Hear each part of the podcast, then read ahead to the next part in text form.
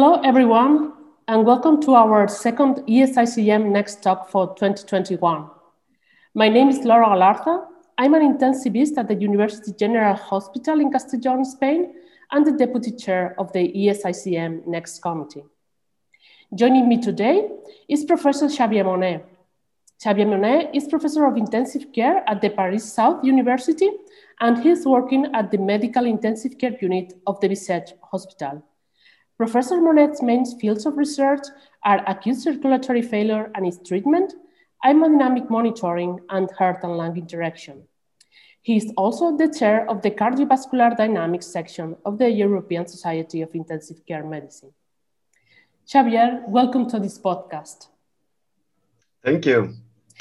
Today, we will be talking about hemodynamic monitoring, focusing on ultrasound. Ultrasound has become an indispensable tool while caring for critically ill patients. Increasing availability at bedside and the role that it plays in diagnosis and management of patients had made the clinicians incorporate ultrasound as a part of their bedside clinical examination. Some colleagues argue that it can be a good hemodynamic tool too. However, others disagree. In your opinion, Xavier, what is the place of echocardiography in the management of patients with shock? First, thank you very much, uh, Laura, for the invitation. The place of echocardiography is really crucial in our patients with shock. I mean that echo is really a unique tool for evaluating the cardiac function and the cardiac structure.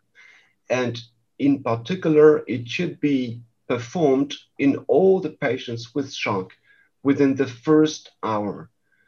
I think it's really crucial because just because you will not manage the patient in the same way, if you know that the ejection fraction is 30 or if it's normal. So this is why I really think that every intensivist should learn echocardiography, which is not very difficult just for assessing the global left ventricular contraction. But again, it is today a crucial examination that must be performed early in all the patients. I insist on that message. Sure, I completely agree with you. So do you think that we can consider ultrasound as an hemodynamic monitor or is we are not there yet? Yes and no. Um, echocardiography provides many very useful hemodynamic variables. In addition, it measures stroke volume and so cardiac output in real time, which is not the case for all the monitoring tools we have in the uh, intensive care or in the operating room. And it's very helpful for assessing the rapid effects of, uh, of treatments, of fluids, for performing the tests of fluid responsiveness, such as passive leg raising, etc. So very important uh, um, um, pieces of information regarding hemodynamics. Nevertheless, in my eyes, it is not a monitoring tool. I mean that it does not allow an easy and continuous assessment of hemodynamics. I mean that in a patient with shock, how many echocardiographies do you perform in one day? Perhaps one or two, not more. And so this is why in my practice, I use echocardiography in all the patients, as I said before, but in addition to echocardiography, I use some other hemodynamic tools like the PA catheter, like the PiCCO or EV1000 devices that allow me to have an easy and uh, more continuous hemodynamic monitoring. So it is very useful but it is not really a continuous hemodynamic monitor. So we'll just say that in your practice, it's always echo plus something else, right? That's yes, what exactly. you teach. Exactly, and this is really what I what I, what I believe. And again, um, of course, it is not the easiest um, monitoring tool we have because you must learn echo. It is more difficult to learn than the PA catheter.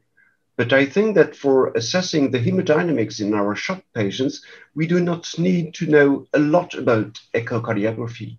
just assessing the left ventricular function, just looking for some valvular regurgitations, massive reg valvular regurgitations is very easy, and this should be done by every intensivist uh, today. And what advantages and disadvantages had ultrasound compared to other hemodynamic monitorings? It has many advantages. Um, as I said before, it is the unique tool evaluates, the only tool that evaluates the cardiac structure. I mean the, the, the left ventricular dimensions, which is very important to know whether the patient has chronic or acute cardiac uh, failure for assessing the valves, etc. It's the gold standard for gold standard for evaluating the left ventricular contractility. It is absolutely um, helpful for diagnosing the cardiac emergencies, aortic dissection, tamponade, etc. Again, it is a tool that measures cardiac output and stroke volume in real time.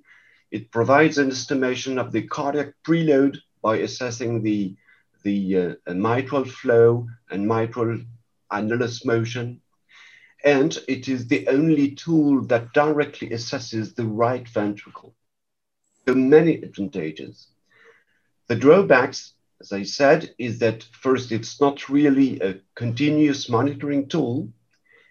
Also, it is not very precise. I mean that the, and, and people often uh, uh, miss that uh, the smallest change in stroke volume in velocity time integral that you may trust with echocardiography, the smallest change is 10, 12%. So it is not very precise. By the way, it's the same for thermodilution, transpulmonary thermodilution with a PA catheter or with a PK device. There are some more precise tools, like for instance, um, pulse contour analysis, bioreactance, etc. So it's not very precise, and this might be uh, a drawback. And also, there are some uh, variables that are not provided directly by echocardiography. It does not measure the filling pressures, especially of the left ventricle. We have an estimation, but it's not the true left ventricular uh, diastolic pressure. It does not measure the volume of lung water, which is provided by transpulmonary thermodilution.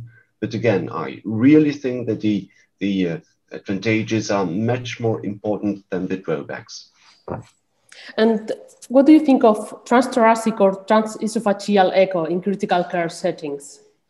Well, very good question because many um, young colleagues think that uh, they must know transesophageal echocardiography uh, transesophageal echocardiography is perhaps more difficult to learn, I think that in fact we can use transthoracic echocardiography in the large majority of our ICU patients. And transesophageal echocardiography is mandatory in case of poor echogenicity, but again, it represents a minority of the patients. And of course, it is absolutely mandatory for looking for um, endo carditis, for thrombia of the left uh, uh, appendage, for the aortic dissection, for instance. So yes, uh, we should learn transesophageal echocardiography, even though transthoracic echo can be performed in the large majority of the cases where we need echo. And uh, what do you think of other ultrasound modalities like lung ultrasound? Is there a place for them evaluating the shock septic patient? Lung ultrasound is really something that is uh, very important in the assessment, in the ultrasound assessment of the critical ill patients. And it's gained a lot of popularity. It's been, as you know, described by Daniel Lichtenstein years ago. And today we have many, many studies and textbooks about lung ultrasound it is very good for detecting many um, lung uh, problems, pneumothorax, um, for assessing, for detecting the lung edema. It is very, very um, sensitive for these very important diagnoses. The drawback is that it is not able to quantify the volume of edema, or at least not easily. In a study, we showed that, for instance, for detecting the weaning induced pulmonary edema, you can quantify the edema by counting the number of uh, B lines, but of course it's not very, very easy to perform. So one last question. Uh, what do you think is the future in hemodynamic monitoring? You mean in echocardiography or in general in hemodynamic monitoring? In everything.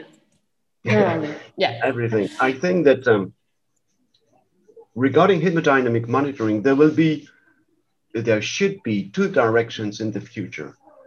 First, we should have some devices that are easier to use. I mean, likely devices without any uh, wires, with uh, very uh, smart systems for transmission of the data from the device, from the patient to the device, etc. Not all these wires, for instance. Also, we will be likely helped in the interpretation of the data. And perhaps, by the way, that uh, artificial intelligence will be used for developing some algorithms in interpreting all the data. It, is, it will be the case for hemodynamic monitoring, as from many, many uh, uh, data we have in medicine, of course. And so um, some uh, difficult interpretations will be solved by likely these new devices.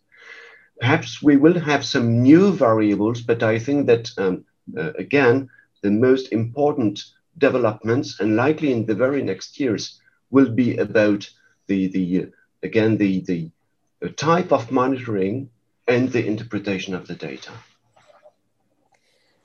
Thank you very much, Xavier, for being here today. It was a pleasure talking to you, as always. And thank you very much to the next team for their invitation. It's very yeah. kind. Thank you. Thank you. And to our audience, we hope you had enjoyed it. And remember to follow our monthly podcast on various topics related to intensive care medicine. Thank you very much.